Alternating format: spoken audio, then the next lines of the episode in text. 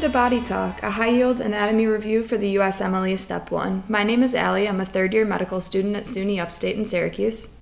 And my name's Ned. I'm also a third year medical student at SUNY Upstate.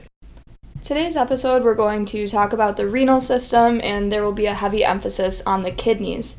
So, step one is going to test you mostly on renal physiology, but knowing the important anatomy can get you a few easy points on the exam. Mm-hmm, mm-hmm. So, some kidney basics. So, I think the kidneys are cute. They're little, they're bean shaped, they do a lot in the body. Um, they're retroperitoneal organs, which is important to remember, and they regulate acid base balance, electrolyte concentrations, fluid volumes, and urine excretion. So, know that the right kidney sits slightly lower than the left, and this is because the right lobe of the liver displaces it downwards. Um, and the kidneys generally lie between T11 to L3, depending on if you're on that right or left side. So, a clinical correlation here uh, costovertebral angle tenderness. So, the costovertebral angle, it's formed by the 12th rib in the spine. So, here, what you do on physical exam, you essentially hit the person in the back at this level on both sides because that's where the kidneys are. And if they have pain in that area, you're going to start to suspect some sort of infection. Like pyelonephritis. Yes, pyelonephritis would be the, the key one that you're looking for there. So the kidney also is surrounded by a few things. You have the renal fat, um, perirenal fat around each kidney, and then you also have the renal fascia, which encloses the fat. Another clinical correlation so, this renal fascia that's surrounding the perirenal fat, it doesn't enclose the inferior aspect of the kidney where the ureters are. So, this is why kidney infections can spread easily into the pelvis, or vice versa. Infections from the pelvis can easily spread into the kidneys. So then, now do you want to just walk through some basic um, structure of the kidney? Oh yes, I do. Um, all right, so we'll talk about the kind of outside of the kidney, your capsule. It's the outer layer. It's just a thin fibrous membrane, not that important for any sort of exam purposes. And then you have the cortex, and that's immediately below the capsule. And this is where it's going to start to get into important anatomy. This contains the glomeruli and part of the renal tubules. And then underneath the cortex, you're going to have the medulla, and that's the innermost part of the kidney. That's going to contain the collecting duct and the tubules, and the interparenchymal tissue is going to form the medullary pyramids underneath that. So the tips of the triangle of uh, these medullary pyramids are going to form the renal papillae, and that's where urine is going to enter the minor calyx. All right. The renal pap. So renal papillary necrosis is an important topic to talk about as well. Um, the renal papillae can become necrotic and they slough off. Uh, and the reason why they this happens is uh, usually some sort of ischemic event. The blood flow there is not so great. Um, it's going to cause gross hematuria and proteinuria, and it can be caused by several different things. Like I mentioned, maybe ischemia, but it can also be sickle cell disease or trait, acute pyelonephritis, even medicines like analgesics, like NSAIDs, and diabetes.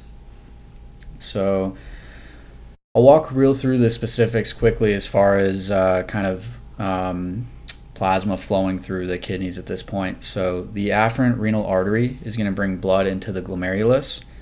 Blood and plasma that's not filtered is going to leave via the efferent renal artery. The plasma that is filtered from the blood is going to go into the Bowman's capsule, and the glomerulus sits inside of this Bowman's capsule. From there, the plasma is going to flow into the proximal convoluted tubule, and this is the site of carbonic anhydrase inhibitors such as acetazolamide uh, for everybody that's studying for you know pharm right now. And then it's going to go move into the descending loop of Henle. And this is the concentrating segment, so a lot of water comes out during when it's going through the descending loop of Henle. And I remember that this was a pretty important topic. They like to ask these things about like on the step exam, like, you know, where's the most like concentrated segment, where's the most diluted segment. So just know that this is the concentrating segment, the descending loop of Henle. The ascending loop of Henle is next, and this is the diluting segment, and this is where sodium chloride is going to come out, and it's also the site of uh, loop diuretic action like furosemide. From there, it's going to move to the distal convoluted tubule, and this is the site of thiazide diuretic action like hydrochlorothiazide. And then finally, it's going to get to the collecting duct. And this is the site of mineralocorticoid antagonists like spironolactone. And it's also where ADH, antidiuretic hormone, is going to act to increase water reabsorption. From there, at that point, boom, you got yourself some urine. So, what Ned just walked you through is essentially the nephron. So, that's the basic functional unit of the kidney. And just to reiterate, it's so important to know your physiology here as well as the pharmacology tie ins that Ned just walked you through.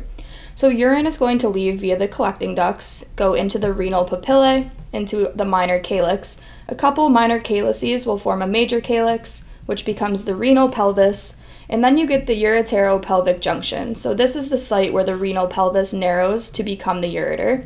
And then the ureters will travel down to the bladder where they empty the urine. So a clinical correlation here, uh, the narrowing at the ureter I can never say this word right. Ureteropelvic junction is a common site for kidney stones to become trapped. So that's the most common area, so just keep that in mind. So the test also likes you to know the course that the ureters take um, as they travel in the body and the relationship to the other anatomical structures. So this becomes important. Um, I just finished my surgery clerkship, and you get a lot of questions on this because you don't want to injure the ureters in a lot of general surgery procedures as well as gynecologic procedures. So the ureters arise, like I said, from the renal pelvis. They're going to travel under the gonadal arteries, over the common iliac arteries, and then under the uterine artery in females and the vas deferens in males. So there's a saying, water under the bridge. So this is in reference to the water is the ureter, and it runs underneath the bridge, which is the uterine artery in females and the vas deferens in males. The blood supply to the ureter can be broken into three parts the proximal portion, middle, and distal. So, proximal, meaning closest to the kidney itself, is supplied by the renal arteries. The middle is supplied by the gonadal arteries, the aorta, the common and internal iliacs, and the distal portion will be supplied by the internal iliac artery and the superior vesical arteries. There's three common points of obstruction of the ureter that are important clinically because kidney stones can get lodged in any of these places. So the first was mentioned earlier, the ureteropelvic junction. The second, the pelvic inlet, and the third, the ureterovesical junction. So this is where the ureter reaches the bladder.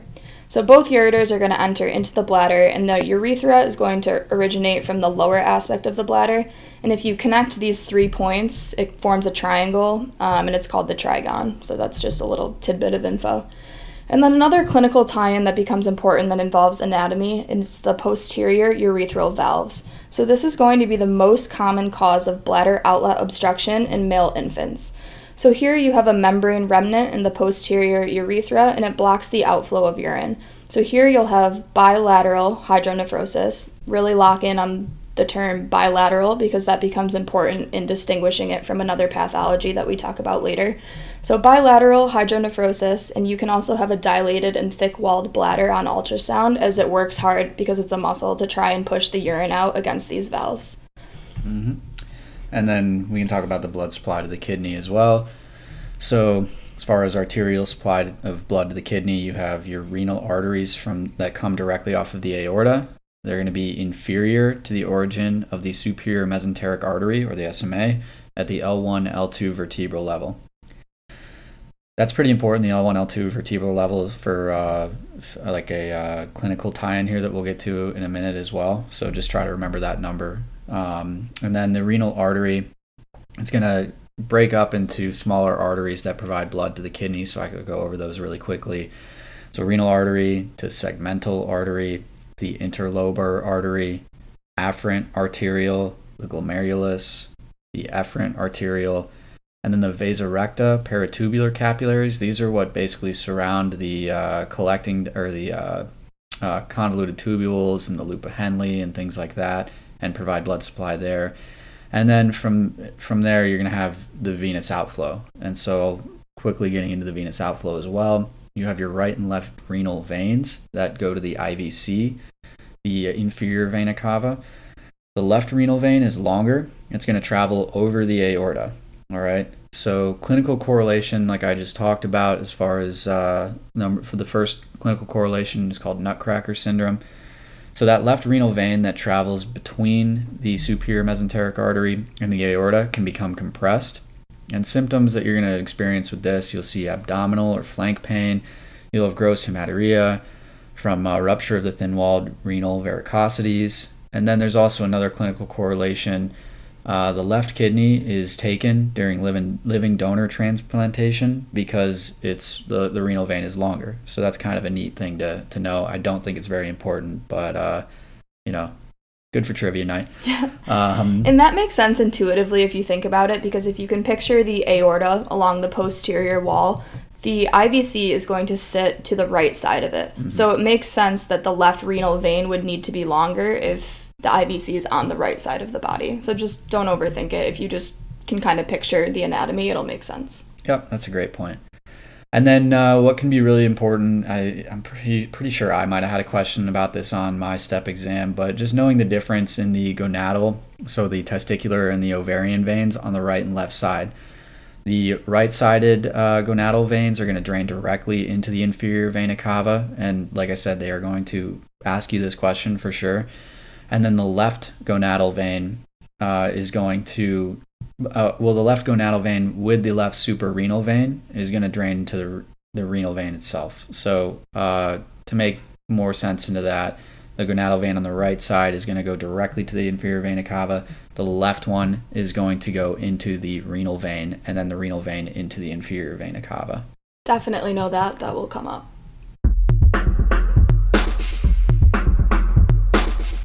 So now moving on to my least favorite topic, uh, embryology.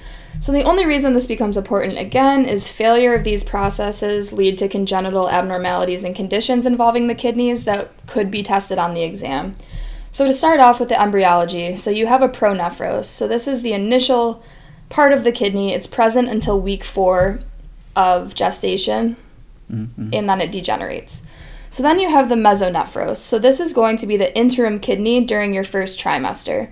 So later it will contribute to the male genitalia, but that's going to be more of a reproductive topic, so ignore the mesonephros for now. The most important part is going to be the metanephros. So this is the permanent structure that's going to persist, and you start to see this around the fifth week of gestation. So there's two components to the metanephros that's important. So the, you have the ureteric bud, also called the metanephric diverticulum. So the ureteric bud is going to give rise to the ureter, the pelvises, the calyces, as well as the collecting ducts, and it's fully canalized by week 10. And then you have the metanephric mesenchyme, also known as the metanephric blastema. So this structure is going to interact with the ureteric bud. So if you can kind of picture, this is going to be weird, but picture the ureteric bud as like the stick of a popsicle, and then the metanephric mesenchyme kind of sits on top of it, like the actual popsicle part. Ooh, I don't- like that. I don't know why that's how I always like thought of it. So the metanephric mesenchyme is going to interact with the ureteric bud.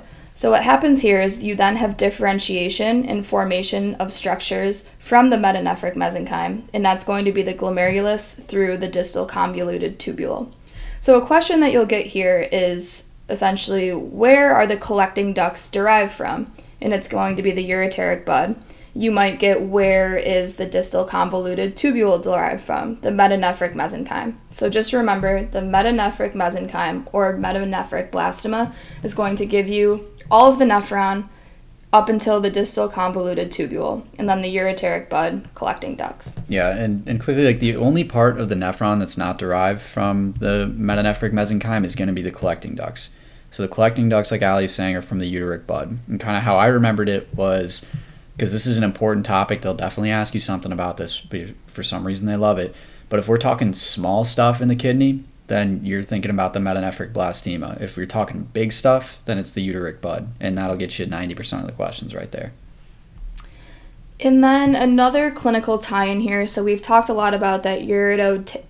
I cannot say this word. Ureteropelvic junction. So this is the last portion to canalize, which just means become hollow or open up, which is a common cause of prenatal hydronephrosis. It's actually the most common cause. And here you're going to have unilateral hydronephrosis, which remember back when we talked about posterior urethral valves, it was bilateral. If this fails to canalize, you're going to have unilateral hydronephrosis that you find on ultrasound.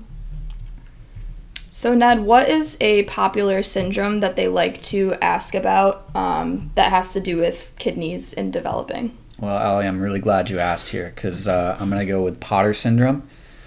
All right, so Potter syndrome, babies who can't pee in utero are going to develop Potter syndrome. All right. And the cause of this can be autosomal recessive polycystic kidney disease. It can be an obstructive cause like the posterior urethral valves that uh, Ali and I talked about earlier, bilateral renal agenesis, chronic placental insufficiency. essentially what happens here is that urine provides a swimming pool type of cushion for the developing fetus. If the fetus is unable to urinate or, or uh, you know, create that cushion there, you're going to get what's called oligohydramnios. And that's going to lead to compression of the fetus.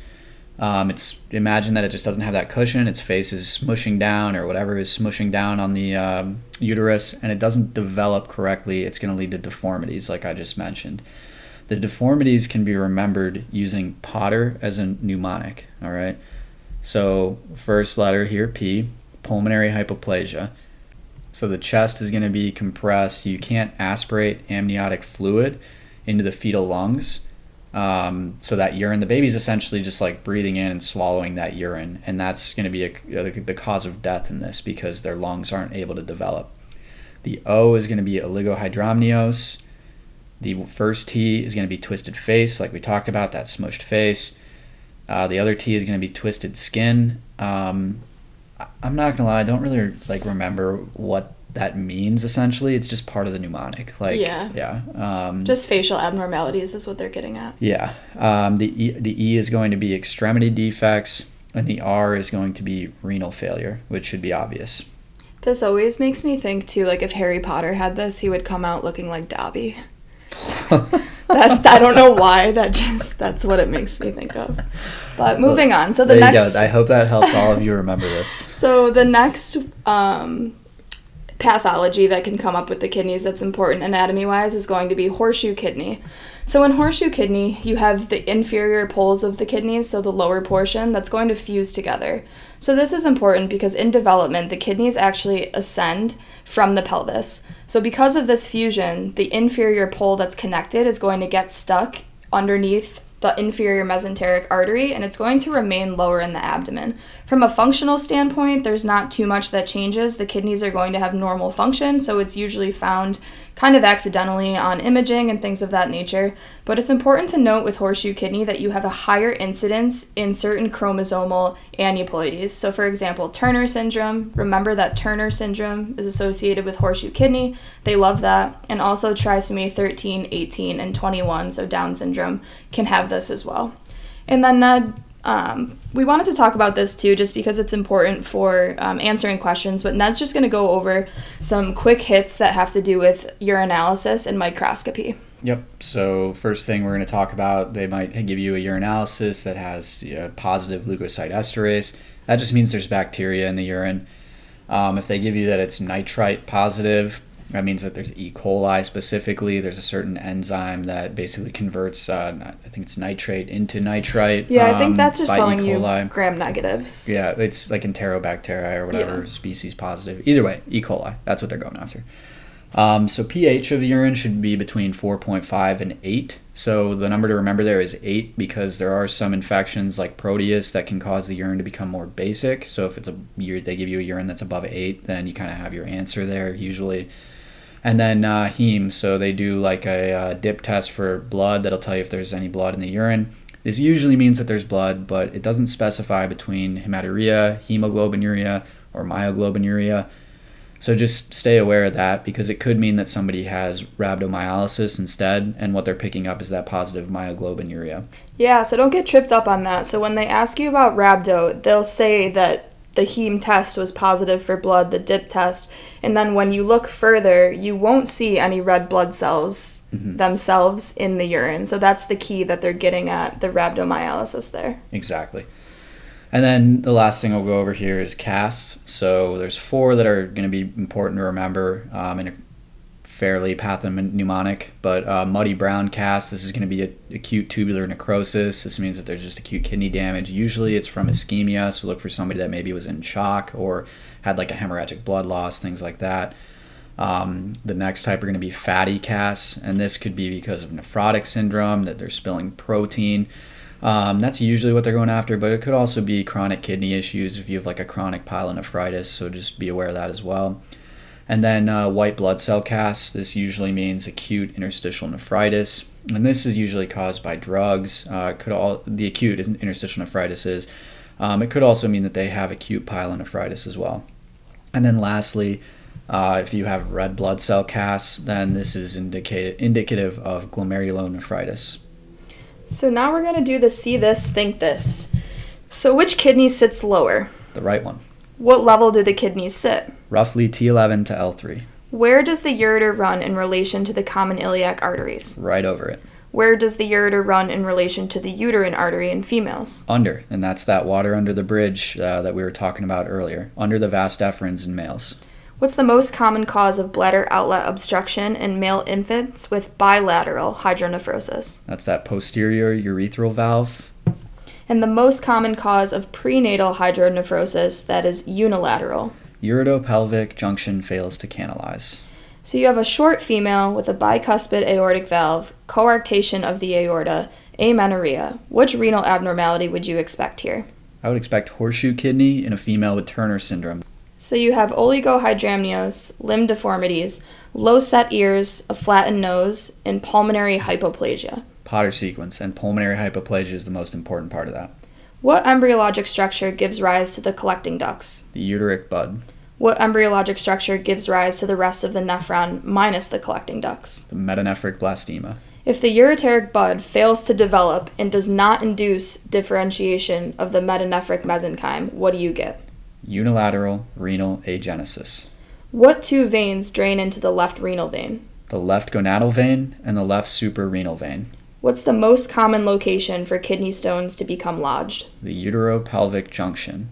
So that is it for the renal system and the kidneys, and we will see you guys next time. Yep, I think we're doing GI. Yeah, I think we'll go with GI next time, GI. so stay tuned. All right.